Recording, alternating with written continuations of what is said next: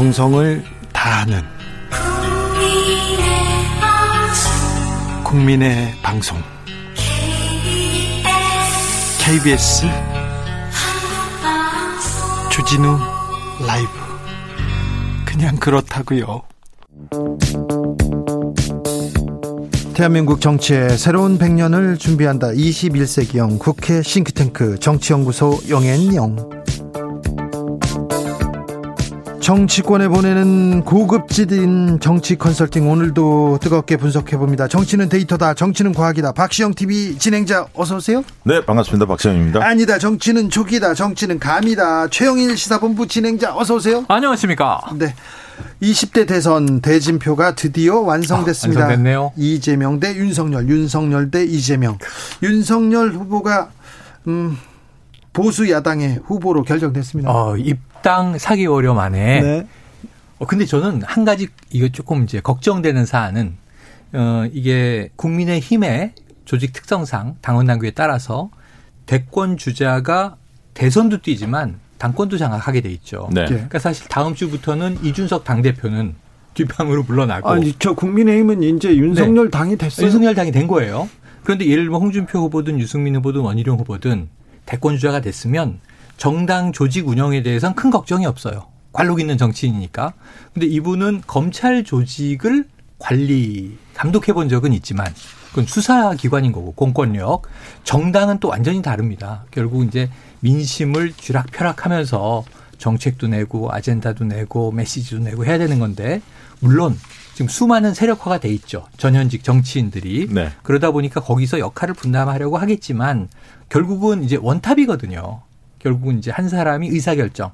CEO라고 하면 최종 의사결정자인데 그 역할을 해야 되는데 저는 이 국민의 힘이 어떻게 흘러갈까. 음. 대선은 대선대로 가겠지만 꼭 이 조직 운영 부분에선 약간 좀 고민이 되지 않겠나 싶어요. 저는 오늘 이제 윤석열 후보의 당선을 예측한 당사자로서 아, 예측했죠. 상당히 저는 지난주 이 시간에 홍준표에 베팅을 했는데 네. 틀렸습니다. 자, 그 초창기에 네. 초창기에 윤석열 후보가 지지도가 워낙 높았고 네. 높음에도 불구하고 두 분다 네. 홍준표가 만만치 않다. 홍준표가 따라잡을 수 있다 얘기했는데 그 이후에 네. 주춤하고 그 맞아요. 다음부터는 윤석열 후보가 다시 계속 앞서 달린다고 그렇죠. 두분 음. 이렇게 계속 깔딱고개를 얘기하셨어요. 홍준표 후보가 넘지 못했다 이렇게 음. 평가를 했는데 네.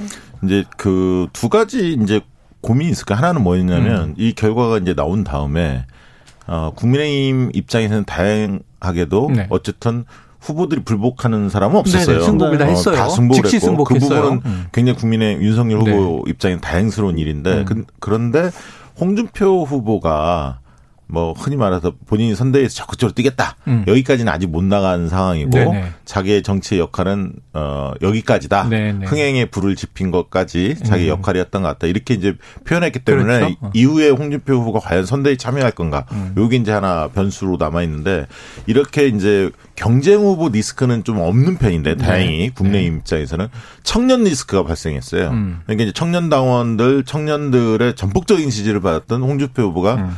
어, 떨어지자마자 퇴장을 한 거죠. 이제 그, 그 지지자들이 사실은 이제 여러 커뮤니티나 음. 당원 게시판 이런 등등에 굉장히 이제 그 실망하는 그래서 음. 일부는 탈당하겠다, 탈당 인증도 보여주고 또 차라리 이재명을 찍겠다 여러 이야기들이 지금 나, 나오고 있습니다. 음. 안 하겠다 이런 의견도 있어요. 네. 그래서 2층을 과연 윤석열 후보가 어떻게 자- 다 잡을 것이냐 이게 이제 과제로 부여됐는데요. 음. 네. 저는 청년층이 상당히 무주공산으로 흐를 가능성이 있다고 봅니다. 네네. 그래서 이 누가 앞서지도 못한 상태 음. 속에서 서로가 이재명, 윤석열, 안철수, 뭐 심상정 이런 분들이 청년층 공략을 위해서 어 다들 심혈을 기울일 텐데 음.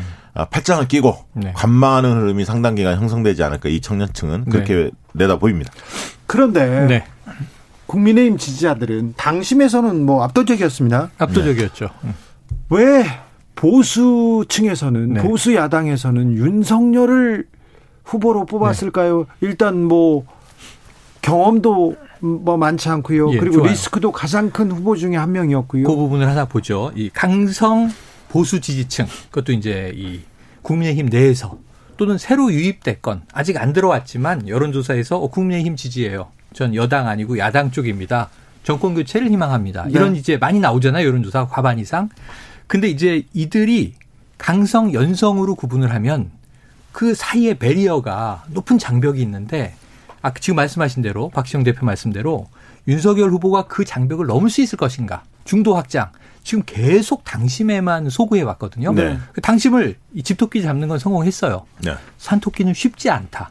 그동안의 언행을 뒤집기도 쉽지 않고 아니 공정과 네. 상식을 외치면서 출마를 했지만, 했지만. 공정과 상식보다는 보수, 더 보수, 네. 그 보수를 위해서 계속해서 않습니까? 심지어는 결정적으로 최근에 전두환 옹호 발언은 그냥 실언과는 다르게 망언으로 불릴 정도로 심각한 얘기였고 민주당도 문제 제기했고 그 호남 민심을 그럼 좀 이제 다잡기 위해서 사과하러 7일 이후에 가겠다. 빨리 가겠다. 뭐 네. 1박 2일 가겠다. 오늘 그 얘기가 막 나오는데 호남 민심만이 아니고 이 전국적인 민심이에요.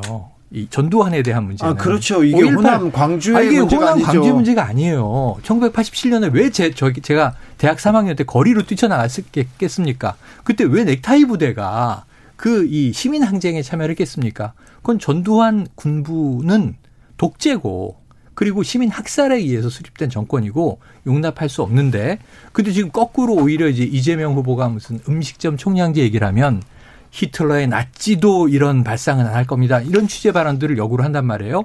그래서 이제 이런 모순들이 존재해요. 그런데 왜 이제 윤석열이 됐느냐 하면 강성 지지층을 중심으로 그만큼 지금 문재인 정부가 미운 거예요. 네. 싫은 거예요. 그러니까 네. 당장 이 오늘 저는 수락 연설은 상당히 좀 좋게 봤습니다. 어, 그동안 얘기 안 했던 뒤에 교육 문제도 언급하고 외교 문제도 언급하고 그리고 경제 문제도 언급하면서 여러 가지 공정과 상식을 어떻게 대통령으로 풀지를 조금 음. 맛보기를 보여줬어요. 지금까지 토론했던 것이나 연설했던 것 중에 가장 정제된 종합판을 오늘 수락연설로 내서 음. 어 약간 생각보다는 고무적이다. 아 읽으셨잖아. 누군가 아니, 써줬겠죠. 아니, 그런데 그, 그 당연한데 그런데 문제는 화두는 뭐냐면 내가 본선 주자가 되니까 문재인 정부가 아플 것이다. 지금 차기 대권에서요 문재인 정부가 아픈 게 무슨 상관이 있어요? 아니 계속해서 뼈 아프다. 국민들이 뼈 아프다. 좋아해야지. 네, 뼈를 국민들이 기뻐해야 되는데 문재인 정부가 아픈 것만 생각하고 대선을 치를 수 있겠는가 이게 고민이에요. 너무 길어요 설명이. 아, 네. 어, 예. 죄송합니다. 그런, 짧게 식으로, 해주세요. 그런 식으로 설명하면 대선에 표- 표가 안 됩니다. 여기까지. 후보, 후보 는 절대 나서지 마세요. 아직 대선에. 그게 안 나가잖아요. 네, 잘하는 설정입니다. 거예요. 아, 저는 그렇게 봅니다. 일단은 아마 국민의힘 쪽에서 고민스러운 대목은 민심과 당, 당심이 네, 엇갈렸죠. 엇갈렸는데 맞아요. 민심을 이기는 선거가 사실 없었어요. 그동안 네, 네. 경선에서. 이게 거의 최초의 결과가 아닌가 음. 이렇게 보여질 정도로 굉장히 의외였다 이렇게 볼 수 있을 것 같습니다. 오세훈 시장이 당심의 나경원 후보를 앞질렀고요. 그랬죠. 이준석 대표가 당심의 주호영을 앞, 그랬죠, 앞질렀죠. 그랬죠. 당, 그렇죠. 민심에서 다 둘다 네, 우위를 네. 점했었죠. 특이한 현상이 이제 발견된 건데, 음. 그럼 왜 이렇게 국민의힘 지지층들이 다 몰려갔을까 윤석열 쪽으로 음. 저는 두 가지로 봅니다. 말씀하신 한 가지 부분은 음. 어, 문재인 정권에 대한 어떤 미움, 섭섭함 이런 것들이 있죠. 심판하겠다, 뭐 뭔가 강력한 있고. 심판 음. 그리고 이후에 문재인 정부의 적폐 이거를 좀 쓸어버렸으면 좋겠다. 아. 이 마음이 하나 있는 것 같고 두 번째는 뭐냐면 음. 본선 경쟁력에 있어서 실제로 윤석열이 강하다, 더 세다 이렇게 윤석열 지지층은 보고 있어요. 왜냐하면 음. 홍준표 후보는 아직 본격 검증이 안 들어갔다. 네네. 그리고 2030이 홍준표의 과거에 전력이나 과거에 했던 걸 잘 몰라서 그렇지 음. 민주당이 본- 선거 본격화돼서 본선 후보에서 그 얘기를 하기 시작하면 음. 홍준표의 거품이 꺼질 거다 이렇게 보고 있는 겁니다. 네, 그리고 네, 네. 기성 정치인으로서 홍준표는 보여줄 거다 보여주는데 음. 윤석열은 그래도 새로운 뭔가를 보여줄 게 남아 있다. 네. 이렇게 보고 가능성을 봤기 때문에 지지했다 보는데 음. 저는 이제 민주당 지지층들 이재명 지지층들이 어떻게 보면 윤석열 후보가 본선 후보가 됐기 때문에 저는 민주당한테도 굉장히 호재일 수 있다. 있다. 음. 호재다. 왜냐하면 음. 어 이낙연 후보 지지층은 어떻게 화학적으로 결합할 건가가 관건이었는데 그리고 네. 민주당 지지자들은 아직 불이 다 안 붙었거든요. 음. 반면에 국민의힘 지지자들은 불이 붙어 있는 상태입니다. 타오르고 있어요. 그러니까 이제 민주당으로서는 지지자들의 결속력, 음. 결집력, 충성도를 높이는 게 과제인데 상대적으로 홍준표 후보보다는 윤석열 후보에 대한 적대적인 음. 어떤 용서를 못하는 이런 정서가 있습니다. 네. 그래서 민주당 지지자들이 불이 오를 가능성이 있다. 타오를 가능성이 있고 이낙연 후보 지지층들도 이탈 이탈하고 있는 이낙연 후보 지지층도 묶어 세울 수 있는데 마침 오늘 윤석열 후보가 수락 연설에서 문재명을 언급했습니다. 문재인 대통령과 그렇죠. 이재명을 묶었는데 그게. 과연 음. 어, 당, 그, 윤석열 후보의 핵심 지지층한테는 소구력이 있을지 몰라도 네, 네. 오히려 문재인 대통령을 좋아하면서도 음. 이재명 후보한테는 좀 떨떠름하게 음. 보고 있는 음. 그 층이 볼 때 어떤 음. 감정을 가질 건가. 저 전략적으로 미스다. 이렇게 음. 봅니다. 7617님께서 정권 교체를 위해서 맹목적으로 일단 윤 후보를 뽑긴 했는데 음. 윤과 국힘이 과연 잘 융화할까 의문입니다. 대선 승리에도 양측이 상당히 삐걱될 것 같은데 윤석열의 국민의힘이라 쉽게 상상이 안 갑니다. 이렇게 의견을 주셨고요. 2054님은 윤석열은 유승민을 끌어 들어 들여야 끌어 안아야 청년층 지지를 받는다 이렇게 했습니다. 음. 아니 그럼 홍준표는 어떻게 되죠? 자, 9741님 안철수 돌풍 예상해 봅니다. 자, 안철수 후보가 제3지대 떡 출마를 했어요. 음, 그런데 했어요. 그런데 오 후보들은 네. 윤석열 후보는 어이구 잘 모셔야지 네네네네. 어떻게 하고 있는데 계속 이준석 국민의힘 대표가 그냥 입씨름을 던림, 던집니다. 그렇죠, 그렇죠. 계속 하니까 안철수 대표도 네, 예. 흥 나와 화났어. 네. 아직도 정치 평론가 때 버릇을 버리지 못하고 있다. 음. 그렇게 얘기를 그런데 했어요. 이제 이준석 대표가 이제 그 메시지를 음. 많이 내는 것은 조금 줄일 거예요. 아마 네네. 윤석열 후보를 부각을 그렇죠, 시켜 하고 그렇죠. 물론 안다니까요. 그런데 이준석의 그 메시지가 좀 줄어드는, 줄어드는 대신에 네. 김종인이 또 등장합니다. 음. 김종인 비대위원장이 전 비대위원장이 등급 대기 중이죠. 네, 대기 중이죠. 네, 맞아요. 이분 등판. 또한 아, 이준석 못지않게 아우. 안철수 대표에 대해서 감정이 아주 안 좋아요. 그렇죠. 어, 굉장히 물과 기름 네. 사이입니다. 네. 그리고 이 적대적인 관계가 꽤 오래 지속이 됐고요. 음. 때문에 안철수 무시 전략, 안철수 비판 음. 정서가 국민의힘 쪽에서 굉장히 강도롭게 음. 나, 음. 어, 나올 겁니다. 왜냐하면 안철수의 지지를 최대한 줄여놔야 윤석열 후보한테 지지가 음, 많이 음. 높아질 수 있, 다고 판단하고 있기 때문에 의도적으로 계속 더 때릴 음. 겁니다. 무시하기도 하고 아, 때리고. 계속요? 네. 음. 그리고 또 하나는 안철수 후보가 지금 최근 여론조사를 보면 윤석열 후보든 홍준표 후보든 안철수 후보가 가지고 있는 지지율 버리고 음. 신경 안 쓰고 이재명을 이기는 여론조사도 나와요. 네. 그러니까 이게 김종인 전략이에요. 기존에 이제 서울시장 재보선 때 야, 자강으로 우리 후보 키워 올려서 계속 붐업하면 결국은 안철수 단일화 안 해도 우리 힘으로 자력으로 이길 수 있게 돼야 또 흡수가 돼도 되는 거지. 그, 그 성공했잖아요. 그 지금 이준석 대표의 전략은 리틀 김종인 전략이다. 음. 그 재보선 때 똑같이 가는 거예요. 음. 근데 안철수 후보가 좋아요. 이준석 대표하고는 싸울 수 있지. 무시당했고 뭐 이제 얻어 맞았고 네. 폄훼당했고 그러면은 맞서서 싸울 수 있고 이준석 대표도 다음 주부터는 큰 힘이 없단 말이에요. 그런데 이번에 제3지대 판에서 김동연 변수를 강구하면 안 된다. 나, 제3지대에서 안철수는 2월 상품이 돼버렸어요. 그렇죠. 새 정치가 10년 된 거예요. 새정치가. 2월 상품이 된다고요? 네. 그런데 김동연의 새로운 물결은 신상이야. 여기는. 네. 그럼 국민들이 아 제3지대 불이 타오를 건가? 안철수 대표 어, 선거 때마다 나왔는데 요즘 계속 실패하지 않았나? 2017년 대선만 떠올려도 갑쳤습니까? MB 아바타입니까? 예전에 같이 네. 정치했던 분이 또 출마병이다. 그런데 출마병. 출마병. 그런데다가 음. 똑같이 윤석열 후보가 홍준표 후보한테 그 비판했던 음. 리더십 논쟁. 음. 왜 정치 그렇게 오래 하셨는데 주변 사람이 다 떠나갑니까? 이게 안철수 대표한테도 적용되거든요. 네. 만약에 이제 군소 후보 토론회를 해서 심상정 후보까지 포함해서 심상정, 안철수, 김동연 이렇게 네. 토론하면 네. 김동연 후보가 똑같은 문제. 네. 새정치 뭡니까? 음. 안철수 대표 뭐 이렇습니까? 주변에 왜 이렇게 세력이 없습니까? 그러면 이제 할 말이 없어지는 게 되죠. 최근에 그 이번 주에 여론조사가 국민의힘 쪽에 굉장히 유리하게 발표가 됐는데요. 음. 그 점은 한 가지 말씀을 좀 드리고 싶습니다. 다음 주 여론이 어떨지 어, 그렇죠. 예측하는 궁금하죠. 차원에서 금주에는 국민의힘 지지도가 당연히 올라갈 수밖에 없습니다. 왜냐하면 지지층들이 여론조사를 실시한다는 걸 알고 있었기 때문에 전부 다 전화 오면 적극적으로 응대하려고 마음을 먹고 있었거든요. 네. 때문에 이번 주에 뭐 전화 면접 조사나 ARS 조사에서 국민의힘 지지가 높고 대통령 지지율이 좀 떨어지고 음. 뭐 이재명 후보 지지율이 좀 떨어진 것을 너무 그, 그 자체가 진짜 민심을 정확하게 대변했느냐에 음. 대해서는 좀 bias가 있다고 봅니다. 음. 어, 불가피한 측면이 있다는 거죠. 국민의. 자, 그런데. 네. 그런데 윤석열은 컨벤션 효과를 볼수 그, 있을까요? 저도 그 얘기를 아, 드리려고 그 하는 건데. 그래서 결국은 다음 주 여론조사가 상당히 중요합니다. 네. 네. 그래서 이제 컨벤션 효과가 저는 크지는 않을 것 같아요. 왜냐하면 음. 아까 했던 불복 경선 불복 같은 건 없는데 젊은 층들에서 젊은 층들이 다 모여지진 않을 것 같다. 홍준표 후보의 음. 홍준표 후보를 음. 지지했던 사람들이 가상 대결에서 음. 윤석열로 다 오지 않는다. 음. 이재명 쪽으로 일부 가기도 하고 안철수로 가기도 하고 관망하는 세력으로 네. 이렇게 선회될 가능성이 있다. 그렇게 음. 보여집니다. 2030 세대들, 특별히 2030 남성들 사이에서 네. 홍준표에 대한 기대치가 어, 높았죠. 기대치는 진짜 높더라고요. 지지율 높았어요. 그래서 어 그래서 물어봤죠. 음. 물어보면은 윤석열 후보의 4개월 정치 행보는 이 2030도 쳐다봤잖아요. 네, 봤죠. 근데 기대가 없다는 거예요. 그렇습니다. 아니, 오늘, 기대가 오늘. 당장 2시부터 이제 전당대회를 보는데 다 얼마나 긴장해서 보는지 아니 음악회는 왜 하느냐 빨리 발표해라. 예. 근데 2시 44분에 발표된다 그랬는데 3시 넘기지 않았습니까? 예. 그러니까 다 지켜보고 있는데 정치에 관심 없는 20대 저희 친척 음. 가족 단톡방이에요. 음. 두 아들이 이렇게 TV 앞에 붙어 있는 거예요. 어. 그런데 이제 이 정홍원 위원장이 윤석열 딱 선출을 음. 선언하자 아무 말 없이 입을 닫고 방에 들어가서 문을 쾅 닫더라.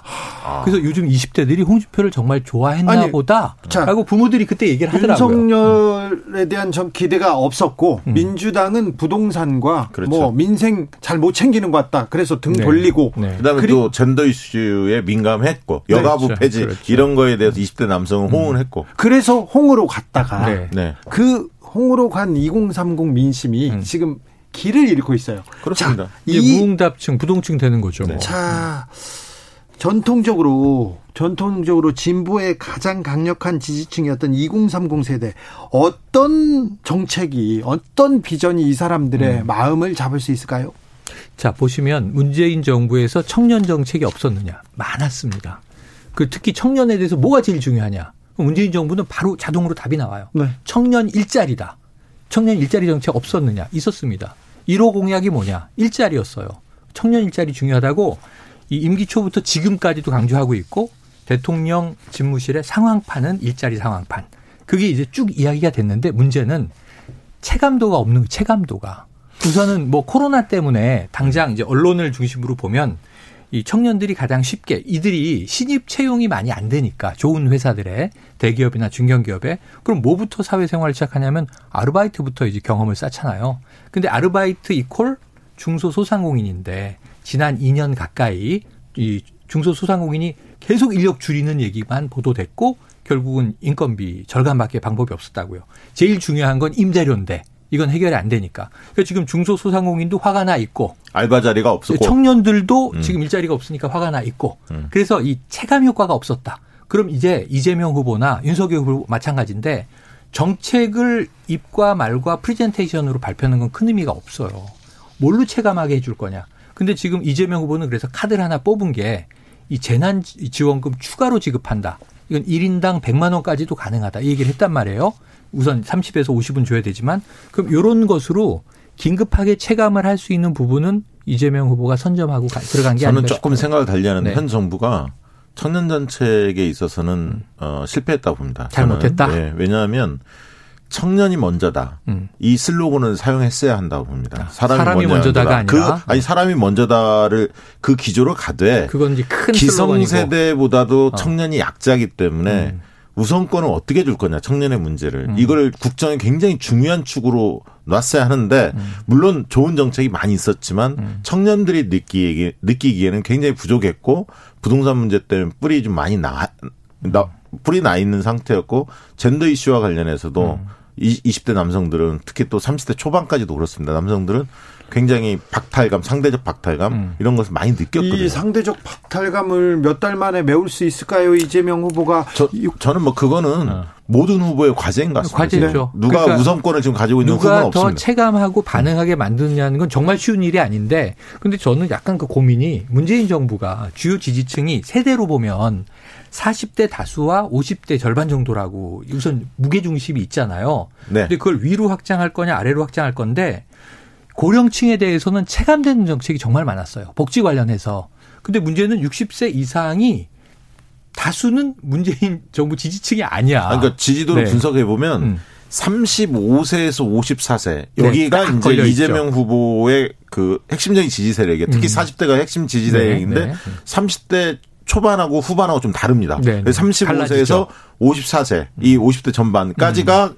세력인데 음. 지지 세력인데 그걸 이제 30대 30대 밑으로 확산하는 과제와 이재명 음. 후보는 그렇죠. 또 50대 후반까지 음. 안정적 지지를 확보하는 이두 음. 가지가 다 있는 거죠. 네, 과제죠.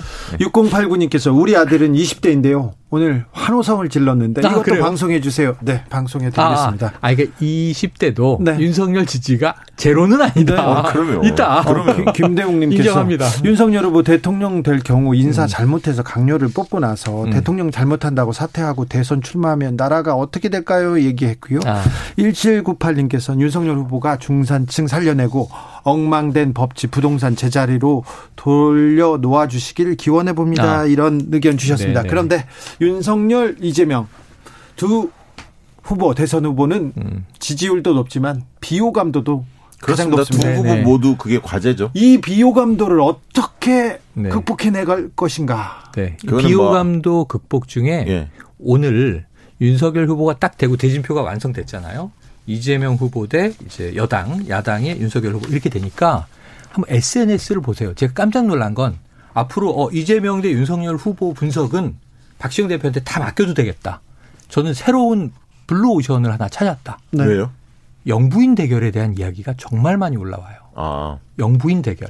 근데 저는 네. 사실 이재명 후보는 감성 행보로 강화해야 할 것 같고요. 음, 음. 논리적이고 이성적인 글들 중심이잖아요. 음. 페이스북이나 이런 거. 근데 오히려 어, 친근함, 인간미, 이 감성 행보로 강화해야 할 것 같고요. 네. 거꾸로 윤석열 후보는 음. 오히려 이성적 행보를 해야 돼요. 아, 논리성이. 약하고 음. 어떤 뭐랄까요 시민들의 상식에 부합되지 않은 음. 약간 편협된 인식들 음. 이런 걸 많이 보여줬거든요. 불같은 그래서 실망감이 보이죠? 커진 거죠. 음. 두 후보는 약간 달라요. 달라요. 지금 보면. 근데 결국은 이번 대선은 능력 대결, 자질 대결, 정책 대결로 갈 수밖에 없어요. 음. 도덕성이나 태도 논란들은 음. 양 후보다 리스크 요인이 서로 다 있기 때문에 결국 중요한 것은 누가 그러면 먹여 살릴 거냐 음. 이 나라를 맞습니다. 그, 런 측면으로 국민들이 네. 바라보지 않을까 싶습니다. 전 연말까지는 정권 교체론이 탄력을 받을 거예요. 윤석열 후보가 전 컨벤션 효과 누릴 걸로 봐요. 이재명 후보에 비해서는 네. 그게 아까 이제 박시영 대표가 미리 좀 우려한 듯이 착시 현상이 끼어 있다 하더라도 그럼 언론들이 어 이거 봐라 민주당하고 다르게 국민의힘은 컨벤션 효과가 나타났다 이런 얘기들이 나올 거고 네. 그 흐름으로 가서 연말까지 가는데 2022년 새해가 되면 사람들은 이제 과거 송구영신이라고 하죠. 내년 초부터는 2022년 그럼 위드 코로나 이후 우리의 삶은 어떻게 가야 하는가인데 그러면 2월, 3월, 1, 2, 3월에 3월 9일이니까 3월은 며칠 시간이 없는데 본격적인 본선 선거 운동이 벌어질 때 국민들이 선택을 고민할 때 문재인 정부 심판해야지. 심판이고 뭐고 좀 있으면 끝나잖아요. 이임식을 해야 돼요. 대통령은 취임식 때. 그런데 문제는 그럼 2020년 이후 앞으로 5년 동안 윤석열 정부는 어떤 그림이 그려지지? 어떤 비전이 보일까? 그럼 이재명 정부가 만약 가정한다면 우리의 삶과 어떤 이제 흐름들이 만들어질까를 상상을 한다고요. 네. 거기서는 결정 날 거라고 저는 봐요. 20대, 30대 오히려 여성이 중요하다 봅니다. 왜냐하면 아까 남성을 중심으로 이야기를 많이 했는데 음. 2030 여성은 문재인 정부에 대해서 우호적입니다. 네. 그런데 어, 지금 윤석열 후보의 메시지나 이런 걸 보면 문재인 대통령이 퇴임 이후에 만약에 음. 윤석열 정부가 들어선다면 음. 굉장히 문재인 대통령을 옥죄할 것 같다. 음. 뭔가를 꼬투리를 잡아서 이런 음. 느낌을 준단 말이에요. 음. 오늘 메시지도 그랬고요. 그랬을 때 검찰총장이고. 전통적으로 지금 문재인 대통령에 대해 우호적인 시각을 가졌는데 아직 이재명 후보한테는 마음을 주지 않고 어, 맞아요. 있는 맞아요. 2030 여성이 어떤 선택을 할 거냐. 음. 저는 그 부분에 대해서 오히려 남자들보다도 2030 남자들보다도 여성이 더 중요하다. 2030 여성들은 지금 이재명한테도 윤석열한테도 마음을 주지 그러니까 양 후보다 네. 비호감도 얘기가 계속 나오는 거죠. 권 도감님께서 우리 아들은요 완전 열받았어요 오늘 어. 얘기하고요. 1927님께서 20대 우리 딸들이요 이재명이 더 대통령에 가깝다고들 합니다. 이렇게 음. 얘기합니다. 자제들 이야기가 네. 많이 나오네요. 0355님께서 청년만 사람이가 이렇게 하는데 아, 그래, 그렇죠. 그래요. 중년도 뭐 노년도 중장년이나 노년층은 네, 네. 아까 청년이 먼저다 하면 그럼 우리는 후순위가 그러니까 이런 그 먼저다는 개념 뭐 슬로건을 걸라는 게 아니라 어, 그만큼 기성세대에 눌려 있다는 거죠. 음. 지금 청년 세대. 그렇죠. 네. 아, 이재명은 감성적으로 윤석열은 좀 이성적으로 이렇게 행보했으면 한다는 음. 아, 컨설팅을 드리면서 네. 오늘 정치연구소 영앤영은 여기까지 할까요? 네, 네, 좋습니다. 최영일, 박시영, 박시영, 최영일 두 분 감사합니다. 고맙습니다. 고맙습니다. 저는 잠시 쉬었다가요. 숨 좀 돌리시고요. 6시에 2부에 이어가겠습니다. 6시 2부에 중요한 중요한 인터뷰 준비해 놓고 있으니까 금방 갔다 오세요. 주진우 라이브 2부 시작했습니다. 지역에 따라 2부부터 함께 하시는 분들 계시죠? 어서 오십시오. 잘 오셨습니다. 7시까지 함께 해 주십시오. 라디오 정보센터 다녀오겠습니다. 조진주 씨.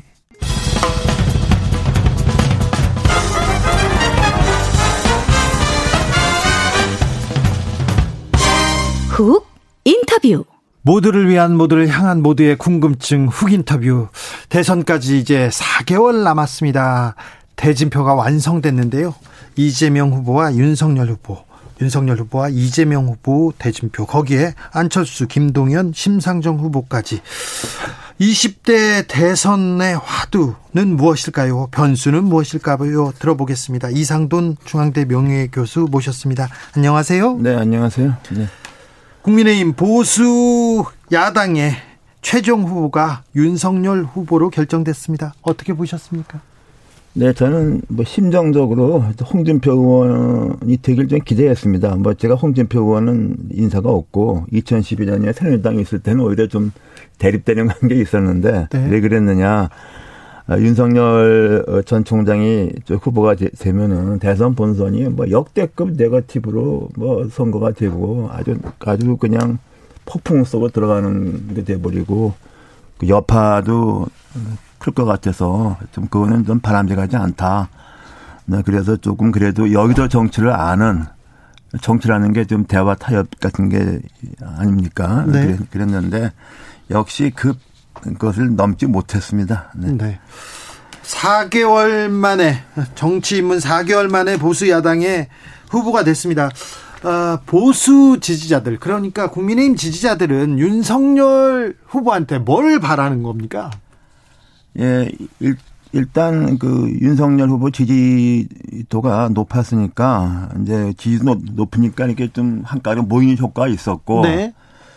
제가 보기에는 이렇습니다. 그러면 제가 좀 저보다 나이가 많은 말하자면은 과거 새누리당 국민의힘에 좀 오래 몸담았던 분들도 제가 아는 사람이 꽤 있지 않습니까? 네네.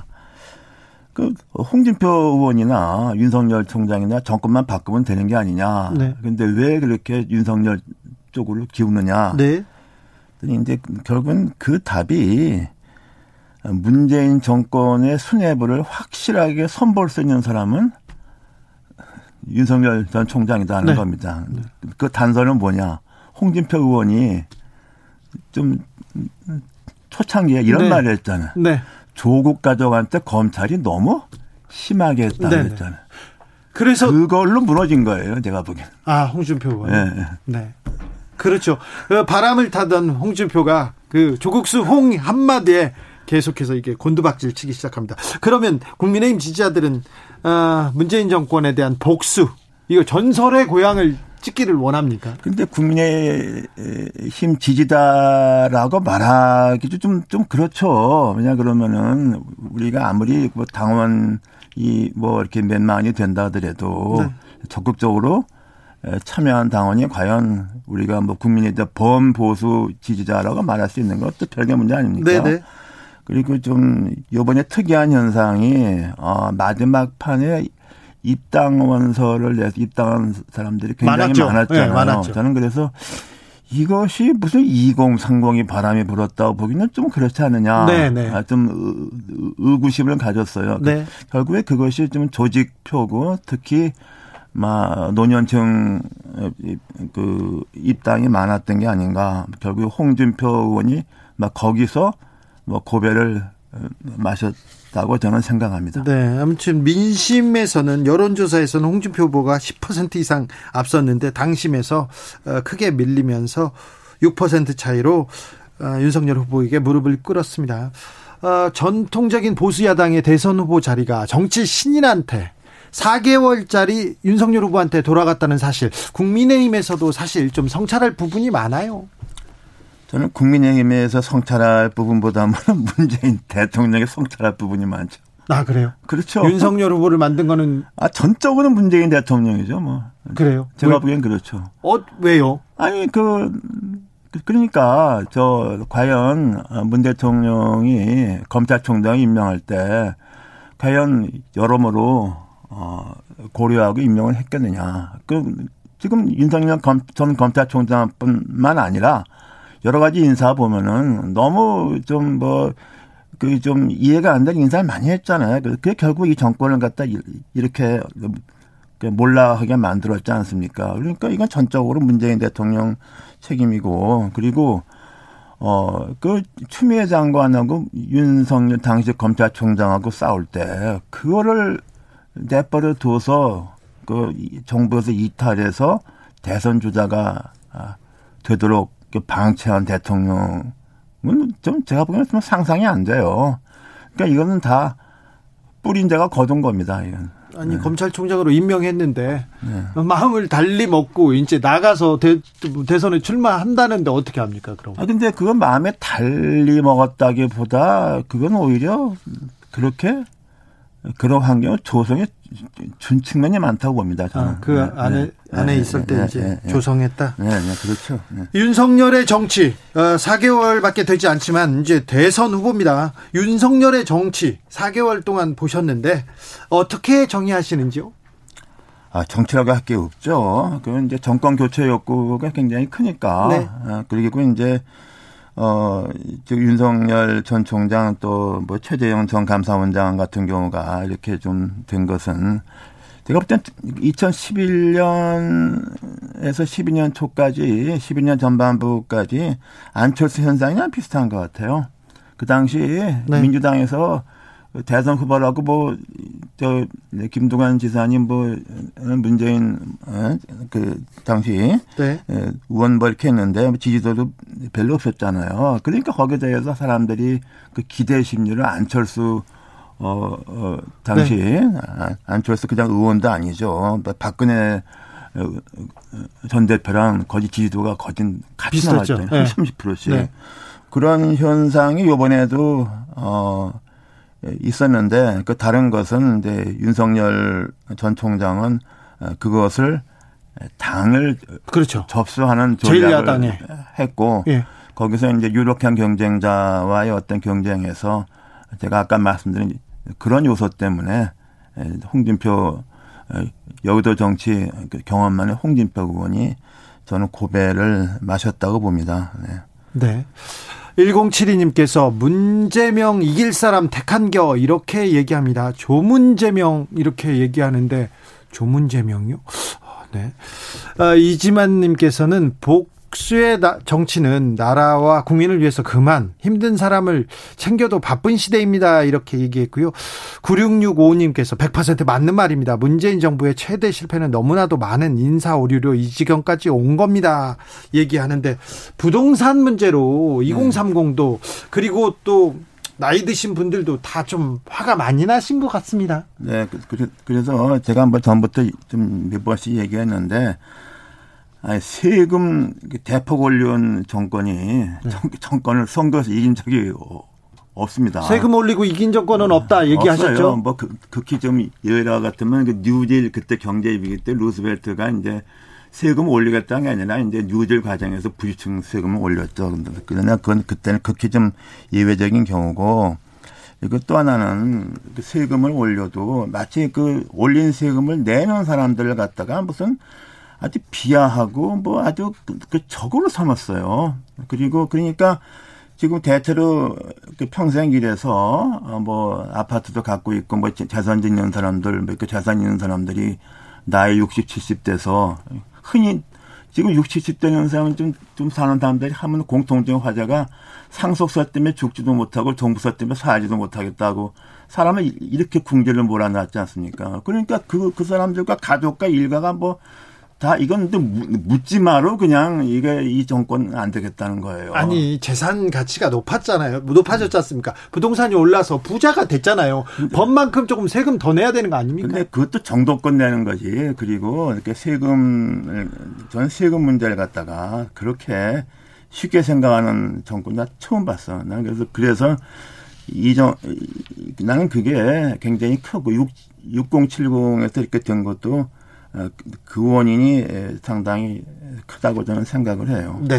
민주당에서는 이재명 후보가 어, 그 윤석열 후보가 와 맞설 상대입니다. 이재명 후보는 음 문재인 정부 왜 친문의 핵심은 아니고 그리고 음. 또 행정 경험을 통해서 성남시장 경기도지사에서 보여준 측면이 있다. 정치적으로 이룬 성과도 크다. 이런 네, 저는 뭐 경기도지사로서는 뭐 그렇게 뭐 뚜렷하게 가는데 성남시장으로서는 많이 그 평가를 받죠. 네, 특히 네. 일기 때는 네. 뭐 많은 일을 했다고 되고 이기에서도 무난하게 했는데 이제 다만 대장동 그 문제는 뭐 최근까지 그렇게 알려지지가 않았던 것이고 그런데 이제 에, 저기, 이재명, 어, 전 지사가, 이뭐 대장동 이 문제만 없었으면은 그래도 한번 선거를 해볼 만 하겠는데, 실체적 진실과 관계없이, 이게 뭐 국민의 60%인가 70%인가 저게 뭐가 잘못됐다, 이렇게 인식을 하니까, 저는 그래서 상당히 좀, 어, 그 어려운, 힘든, 분, 어, 측면이 있다고 보고요. 대장동에서 이재명 후보 이름이 계속 거론되긴 하지만 이재명 후보가 잘못한 거, 직접 잘못한 거는 별로 보이지 않는다. 아직 아직, 아직 꼬투리를 잡지는 그- 그렇게 못했어요. 없는데 문제 실제적 제가 그랬대 실제적 진실은 관계 없이 네. 그냥 하도 언론에서 쏟아내고 그러니까 네. 아, 그러니까 소위 그, 그 중간층이라고 할까 네. 스윙 보터들이 네. 좀 갸우뚱하지 않습니까? 저는 그렇고 저는 이재명 전 지사가 좀 그야말로 문재인 정권을 그대로 계승해서는 뭐 선거는 이길 수 없는 거고 뭔가 좀 다른 정책을 해야 되는데 뭐 그렇게 할 수 있는 좀 여유가 과연 있겠느냐 저는 그런 점에서 좀 많이 좀 안타깝게 생각하고 있는 바죠. 네. 어, 변수가 몇 가지 있습니다. 아, 제3지대 안철수 후보가 아, 출마를 선언했습니다. 아, 저는 뭐그 그 변수 안철수 후보 변수보다는 요새 그 이재명 전 지사하고 윤석열 전 총장과 관련된 사건에 대한 검찰 공수처 네, 수사가 예. 아, 제 기억하기는 2007년에 그 BBK 수사보다는 이게 지- 진도가 빠르잖아요. 네, 이거는 뭐 엄청 빠르죠. 네. 그래서 그 추이도 좀 봐야 된다고 봐요. 네, 네. 예, 그렇죠. 예. 고발 사주 같은 경우는 고발 사주도 있고 또 이제 아무리 대통령이나 대통령이 뭐 부인하고 뭐 남이라 그래도 네. 별게 우리 우리 뭐 우리 민법상에 별산전지 하지만 그렇게 말할 수 없잖아요. 네. 그렇죠. 근데 그런 문제 같은 것이 과연 이게 요번에 경선으로 딱 끝나서 어 이게 다 그- 그런 것이 없어지느냐 그게 아니잖아요. 네, 네. 그런 것도 좀 어, 앞으로 큰 변수가 어, 될수 변수가 될 수 있다고 봅니다. 네. 네. 네. 지금 추세로라면 윤석열 후보와 이재명 후보 누가 유리합니까? 저는 윤석열 후보가 유리하다고 봅니다. 아니, 윤석열 후보가 유리한 게 아니라 무조건 국민의힘 후보가 저 유리하다고 보죠. 다만 홍준표 후보가 된 거보다는 그래도 뭐 에, 젊은 층, 뭐 중간층에서 또 기권표가 많이 나오겠죠. 에, 근데 그 근데 그 기권표가 과연 이재명 전 지사한테 가겠느냐? 저는 별로 안 갈 것 같아요. 네. 어, 이재명 후보가 뭘 어떻게 하면 그, 그 표심을 좀 잡을 수 있을까요? 뭘 잡아야 됩니까? 뭘? 근데 그렇기 때문에 이번에 선대의 발족을 보니까 전부 뭐 용광로 어쩌고저쩌고 그러는데 뭐 저희들끼리 끄- 끄- 끓이면서 무슨 용광로입니까? 그게 외연 확장이 전혀 안 되잖아요. 네. 그래서 그것은 결국 뭘 의미하느냐. 뭐 밖에서 볼 때 이번에 정권 교체 쪽에 힘이 있다, 힘이 실렸다고 보기 때문에 그저 웬만한 사람들이 이렇게 뭐 가담하지 않는 거로 보고 또 하나는 나는 그 나는 그 이것도 이것도 문재인 대통령 책임이에요. 문 대통령이 대선 아- 앞두고서 그 김광두 교수하고 장하성 교수를 갖다가 네. 영입했잖아요. 네. 그 영향이 컸어요. 네. 어떻게 됐습니까? 김광두 교수는 그냥 뭐 해서 그냥 이건 뭐 날 팽개 쳐 버렸고 어, 그런 현상이 전화 왔습니다, 교수님. 전화 이따 받으시고요. 네, 네. 그런 현상이 생겨 버렸어요. 네. 그리고요. 김광두 교수는 그랬고 장하성 장하성 교수는 교수는 뭐영 기대 못한 결과를 보였죠. 뭐 그래서 어 그런 과 그런 전력이 있기 때문에 과연 이재명 전 지사를 전 지사가 위원을 확장해서 이른바 중원을 공략할 수 있을까에 대해서는 좀 저는 좀 뭐 제가 개인적으로 알지만 좀 회의적인데 그것도 그 문재인 정부가 자기가 선거에 앞서서 보였던 거와 후회가 너무 달랐기 때문에 뭐 그런 후과가 있다고 저는 생각을 하는 거죠. 네. 김종인 전 비대위원장은 어떤 역할을 할까요? 아, 잘 모르겠어요. 저한테 그 묻지 마세요. 아니 선거 때마다 나오시는 분이셔가지고. 아이 그뭐 안철수 어, 대표하고 김정인 박사에 대해서는 제가 뭐 언급하지 않겠습니다. 알겠습니다. 어, 이제 자 윤석열 후보 어, 네. 4개월 동안 보여줘 공정과 상식을 얘기했는데 공정과 상식보다는 실수가 많았고 좀또 어, 뭐라고 해야 되나요? 뭐 역사 인식, 뭐 철학적 빈곤, 뭐 많은 실수가 있었는데 네. 에, 앞으로 어떤 전략을 아 그게요. 그렇게 일단 이, 이렇게 그 정권 심판론 네. 이런 게 확 되면은 네. 아무 영향이 없죠. 우리가 2007년에 봤잖아요. 네. 뭐 해도 이명박 후보가 당선됐지 않습니까? 그거 재판이죠. 뭐. 그러면 지금 이번 선거는 2007년 재판에 아, 대선에 재판이 될 가능성이 큽니까? 가능성이 뭐 그때도 이제 검찰 검찰의 어떤 BBK 수사가 네. 하나의 좀 그 분기점이었잖아요. 네네. 네. 그래서 이제 그 무혐의 하니까 이제 이회창 어 당시 후보 지지도가 폭락을 하고 그냥 이명박 후보를 가버렸죠. 이번엔 네. 뭐 여당 후보도 없으니까 어뭐 더, 더 선택지가 없죠. 네. 그 2002년 대선 얘기를 하시는 분도 있습니다. 2002년 때 김대중 대통령 말기에 엄청나게 아들 비리나 그리고 경, 경제적 다른 뭐 경제는 뭐 나아졌지만 다른 그 권력형 비리 때문에 네. 지지율이 바닥이고 정권 교체론이 높았습니다. 그런데 노무현이 당선됐거든요. 어 그러니까 글쎄, 근데요, 어, 그 당시 노무현, 저도 그걸 굉장히 그 흥미롭게 봤는데, 그건 뭐 이회창 그 전 총재의 네. 어떤 선거 전략의 어떤 태만함, 네. 대서론이 안주한 거, 그 지지율가 많이 빠졌어요. 가을부터. 네. 그렇죠. 현격하게 빠져버렸어요. 예. 그러니까 지방선거가 완전히 다른, 어, 다른 모습을 갖기 때문에. 네.